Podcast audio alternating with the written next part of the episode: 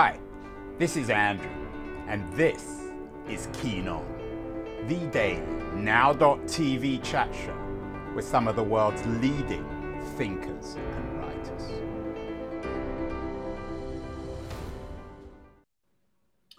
Hello, everybody. It is September the 23rd, 2022, a Friday, getting ready for the weekend. Final show, actually, of the week. And the B word is back belonging. Um, last month, we did a show with the Canadian political activist Kim Samuel. She argues, she's very much involved with the United Nations and a lot of other organizations, that the right to belong should be enshrined as a sacred human right. Uh, she has a new book out on belonging, finding connection in an age of isolation. We all know what that age of isolation is about, and we all want that connectivity, that connection. Uh, Samuel was or is a, a, rather impressive person, and, and I was uh, intrigued by her notion of the right to belong.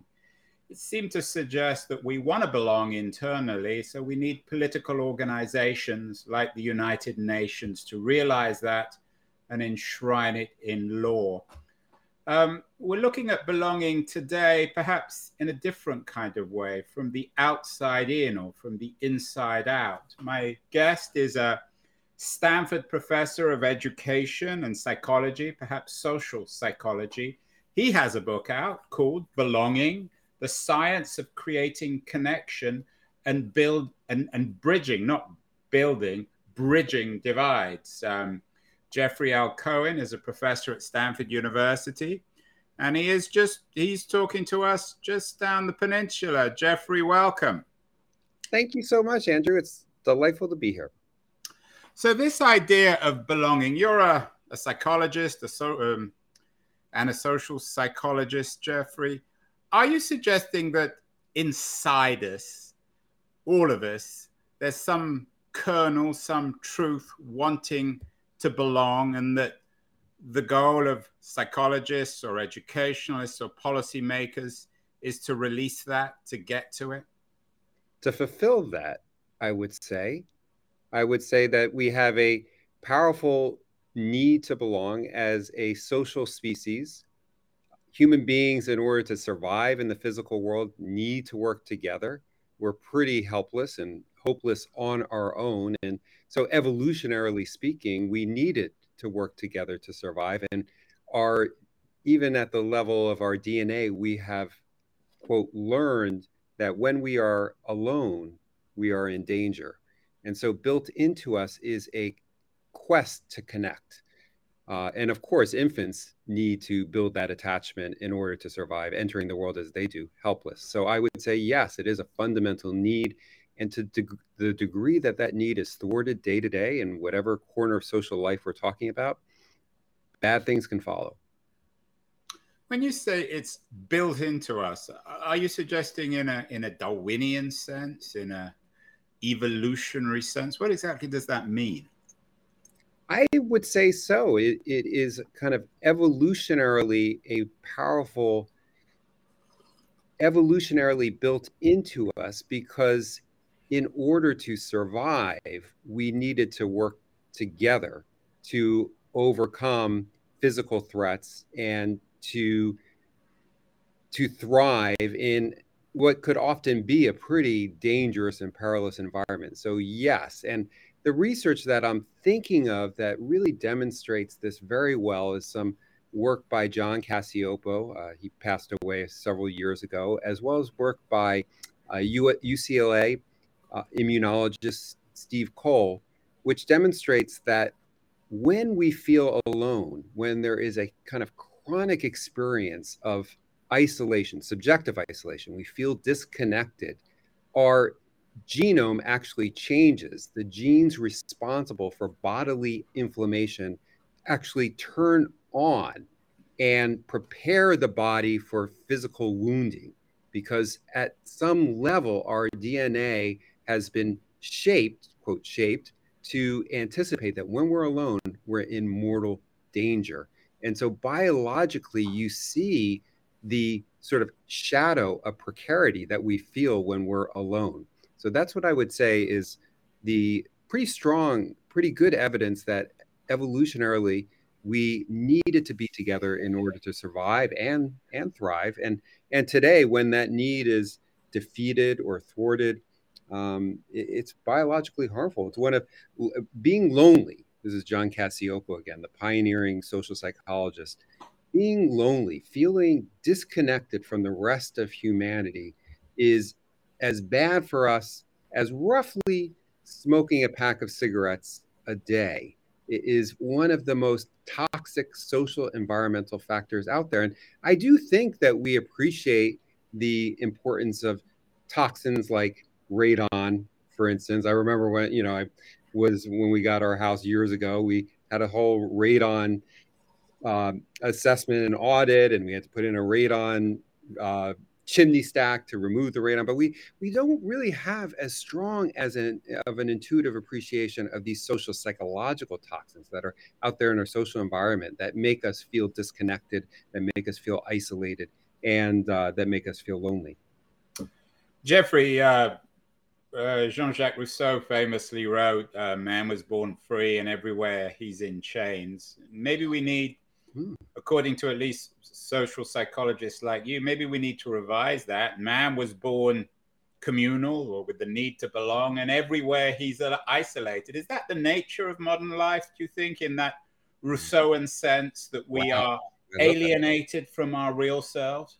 Well, yeah, man is born free, and everywhere he is isolated, he is in chains. We need each other. We need each other to fulfill our potential you cannot, as my colleague Hazel Markus says, you cannot be a self by yourself. And we can go down the wrong path of personal fulfillment, I think, by chasing our ambition, status, these sort of individualistic goals and forgetting the importance of day-to-day connection. I don't know I, you might find this in your own life i find it even i might be despairing over something this paper that was rejected or some some uh, uh, uh, you know problem in my life and i just kind of go out and socialize with some people with some friends and suddenly i feel re-energized.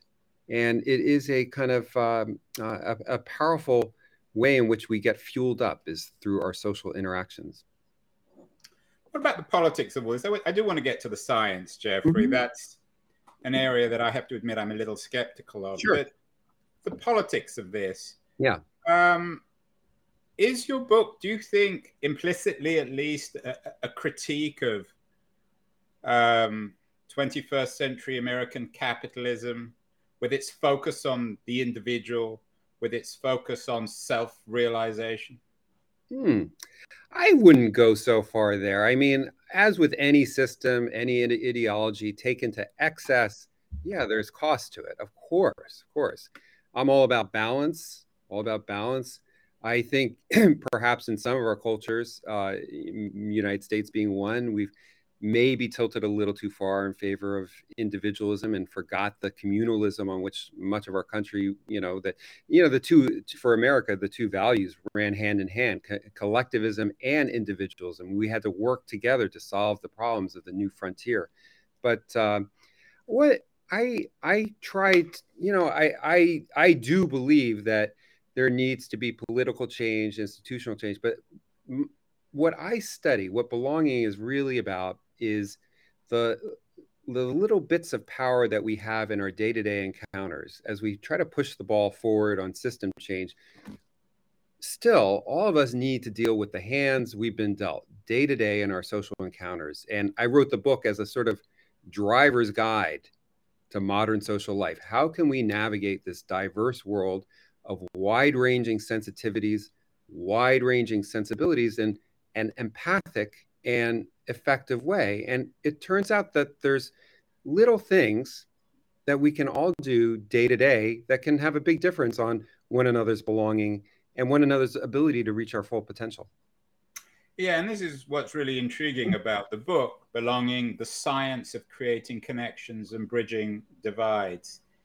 You are an unashamed social scientist, and, and what you seem to have done in the book and in your work is explore us in, in a scientific way, research human beings, and figure out what is going to make us more connected, and then suggest that that's how we need to perhaps engineer the human condition and hmm. perhaps mm. in areas like how, how we um, how we are educated. Is that fair? Hmm. you, in an odd way, reverse engineering us? Are you suggesting that uh, we are, in a way, like machines, and that we need um, some topping up, some some improvement? I would never liken human beings to machines. Of course, that we're so different from machines. Don't you think that?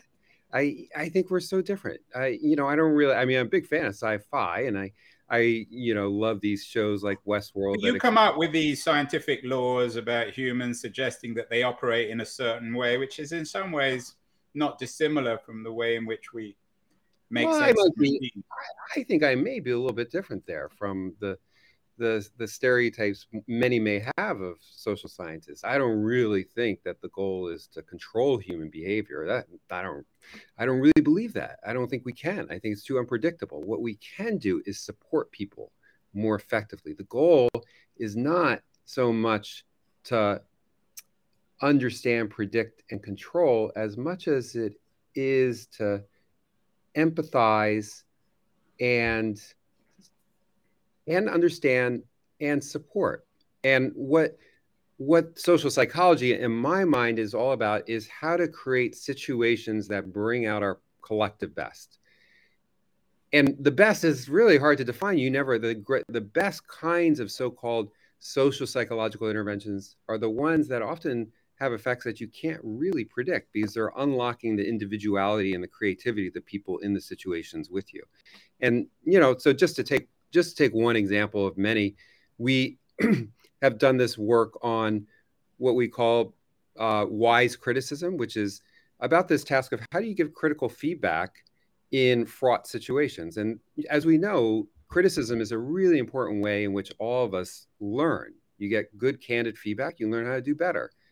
One of the problems in a diverse society is that there can be mistrust, wherein, say, um, a person, uh, a black student receiving feedback from a white teacher, there's a bit more ambiguity in that criticism. Is it something about my work that they're criticizing, or maybe it's coming from the stereotype? Maybe they're a little biased against me. And it makes sense to just wonder this in a society where these stereotypes about groups have existed for a long time, I'm naturally a little bit vigilant as to whether or not the feedback is a genuine reflection of my work or or something that's that's uh, a sign of bias against me or my group. Well, one of the things we found that you can do as a teacher to overcome that social dilemma is to say up front, look, I'm giving you this critical feedback because I have high standards. You signal, much like a driver turning into a traffic light. This is why I'm giving it to you. And and I believe in your potential to reach these standards. And what that does is just given the social reality we're in, it says this stereotype doesn't apply here. You can trust the feedback. I believe in you. And we found that that little message increases the percentage of African Americans who revise their work. This is in middle school uh, from 17% to 71%. A little bit of connection saying, I believe in you. I see you unlocks the potential that's there in the student, but kind of suppressed under the status quo. You've also done some interesting work, not just with African Americans, but with angry white people, um, which who seem to be the most divisive people these days in America, at least that's my sense. Um, not, of course, at, Calif- uh, at Stanford uh, or in Northern California, but elsewhere. Um, you, your, your, your research um, focused um, on an, and, and, I'm quoting you from a big think piece that you wrote, uh, mm. a, a, disaffected Trump supporter who believes that the United States is under siege by illegal immigrants stealing citizen jobs. I mean, the, you, you're, you're using that as a kind of metaphor. What is your social psychology, your reading of belonging, um, show us about bringing those angry whites into the conversation in ways that will make them included and inclusive rather than excluded. Mm. Well, one of the big themes I think is that what we share as human beings is a is a is a desire for connection. That's what we're all about. And and that desire when thwarted can divide us. So the irony is that the things that we share can drive us apart. And one of the things that research suggests is that when people feel excluded or ostracized, they have a need to find connection somewhere else. It's like we all need some port on the shore.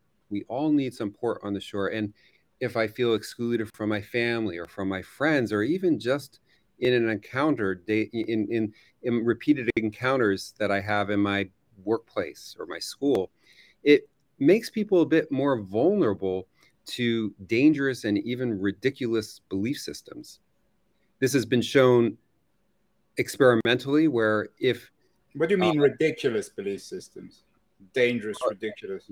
Uh, for instance, conspiratorial beliefs that ascribe complex social problems to malevolent actors working in secret. So, conspiracy theories. I'll tell you quickly one theory, one bit of research demonstrated this by Poon and colleagues showed that when people recalled a time in which they were ostracized, they were subsequently more likely to endorse conspiratorial beliefs than relative to a control group.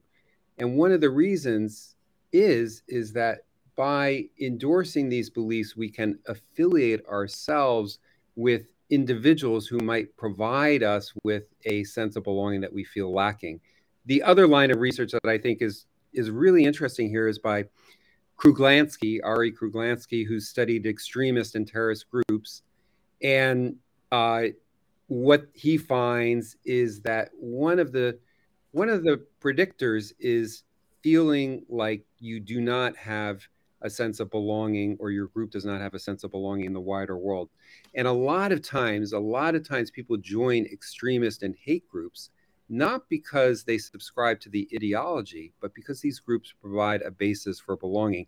In that anecdote that you put up there, C.P. Ellis, who became the uh, Ku Klux Klan wizard. He was interviewed by Studs Terkel, an amazing interview where um, he describes how he felt like a person who didn't matter. He was, uh, you know, facing chronic problems, economic issues, felt disconnected from his family. He felt like a nobody. And one of the things that attracted him to the KKK was that suddenly he felt like somebody. He would kneel before the altar and people would applaud him. It's like suddenly I'm somebody. And he says, I didn't really believe in the toxic ideologies of these groups, but I felt like someone. And that is borne out in a lot of the research. Of course, these things are complex. I'm not saying that this is describes everyone, but it does for sure seem like many of the people who join these extremist groups with, let's say, dangerous belief systems are coming to them because they provide a sense of in-group belongingness. And that's uh, Christian Picciolini, hope I'm saying his name right, is another one who's given some very powerful talks about just how powerful this need to belong is and and how it can lure people into um, groups that really uh, can can do some harm. And that's why I think that belonging is a very a really important topic for any society to understand. Sorry, go ahead. Um, Geoffrey, do you, you, really rely on science? The subtitle of your book is "The Science mm. of Creating Connection and Building and Bridging Divides." You're a social scientist. You continually refer to the research shows this, the research shows that. I have to admit, while I take your knowledge of the research very seriously, I'm always a bit suspicious of people who always talk about research because it often suggests there isn't a case. But one of the things that concerns me about these kinds of books and social scientists like yourself is that the social science always seems to confirm your own liberal progressive version of the world. It never comes up with conclusions that make you uncomfortable. Do you think there's any truth to that? Well, do you have a specific example you have in mind there? Like where What happens if the, yeah. the science suggested that actually we like hating? Hmm. Or um, we're better off divided. Um, mm. it, it, just always seems as if this this social science stuff is is value. I'm, I'm not suggesting you're doing this consciously. Oh, sure. Yeah. I, from the outside, I think if you were on the other side of the political divide and listening or watching to this, you think to yourself, why? Why do all these social scientists, why do they all agree with one another? Why are they all finding stuff that confirms their own version of the world is people have to be recognized and people have to be respected. well, do you think that people don't have to be recognized and don't have to be respected? I'm not a social scientist. Uh, I, am just.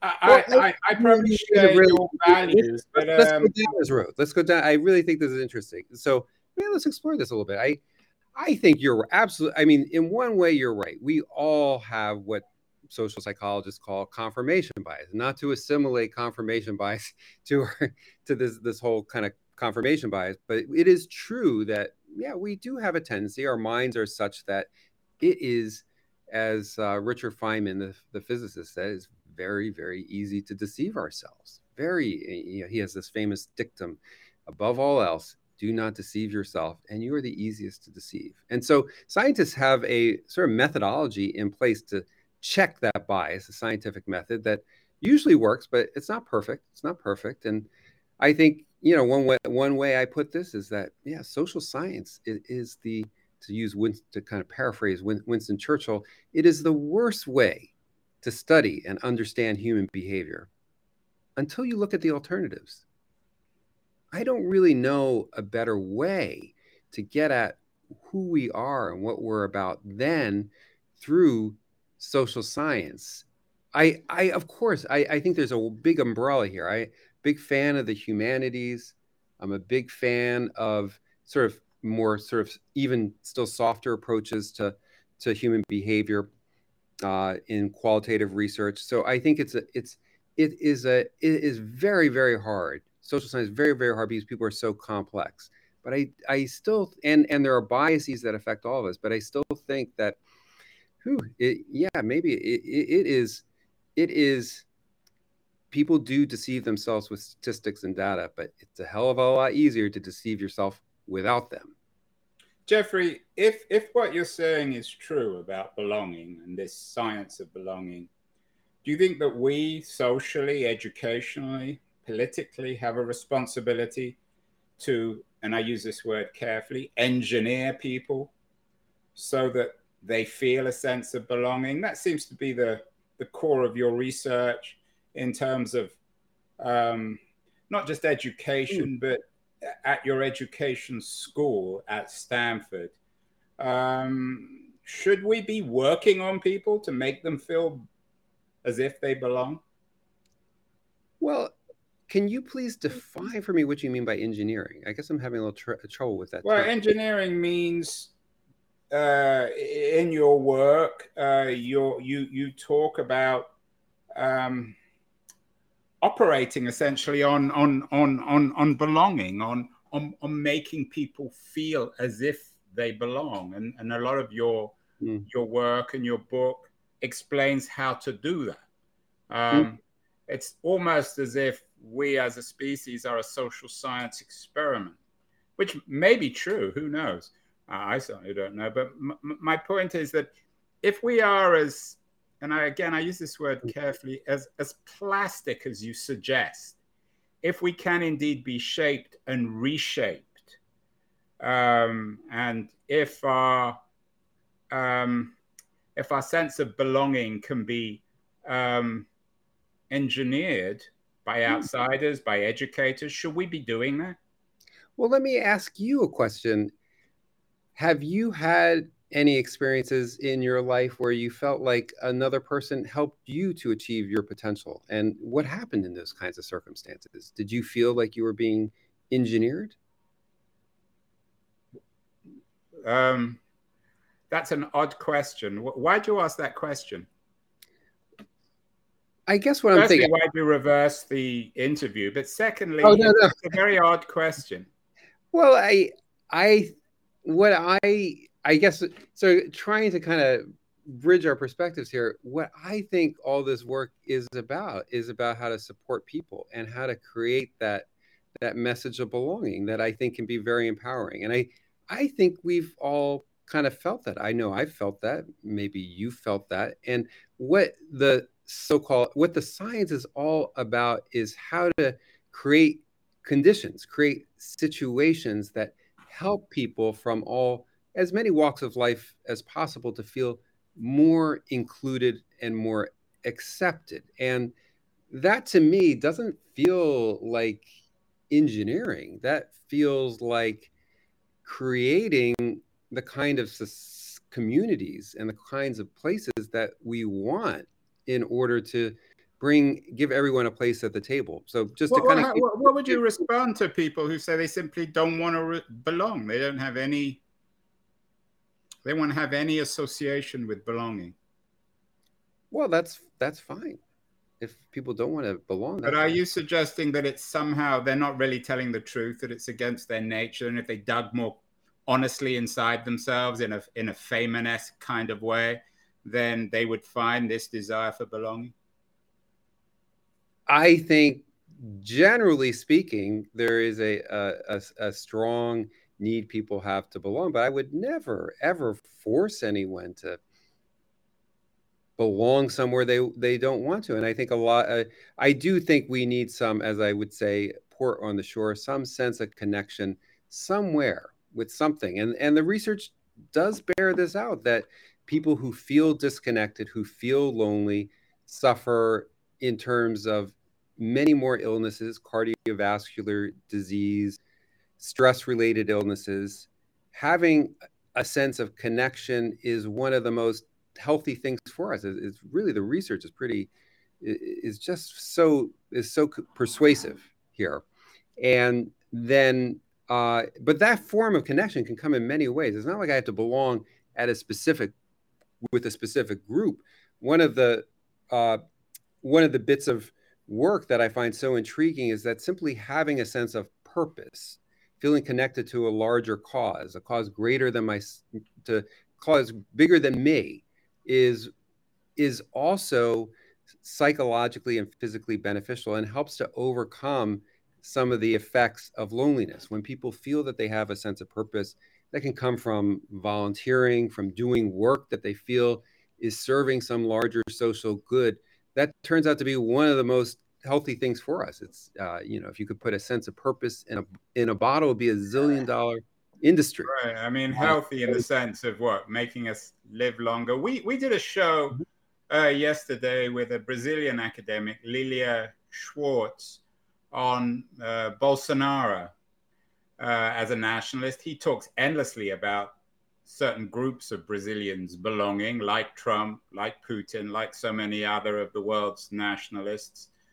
Had uh, Elif Shafak, the Turkish writer, on the show a couple of years ago, talking about why nationalism is a bad thing. Nationalism being the core ideology, or certainly the core 20th century ideology of belonging um, we talked recently with John Judis, a political analyst, about why nationalism on the, is on the rise. How does nationalism fit into your theory? Because that's the core political vehicle for belonging. Is that, in your mind, a kind of false consciousness, a wrong kind of belonging?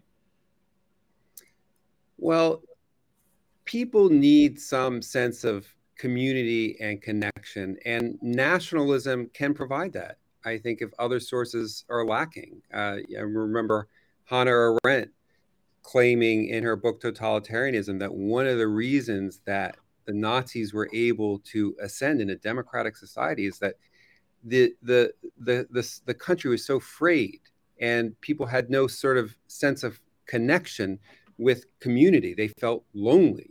And the Nazis and the Nazi ideology provided this sense of larger meaning and larger belonging that people lack. So I do think, I mean, the need to. But where did Arendt say that? I, I don't remember that in Arendt. I in the origins of totalitarianism, and I cited in the book in, in the notes. Um, So is is Arendt then, in that sense, almost justifying Nazism? Not that she would ever do that, of course. No, of course not. Of course not.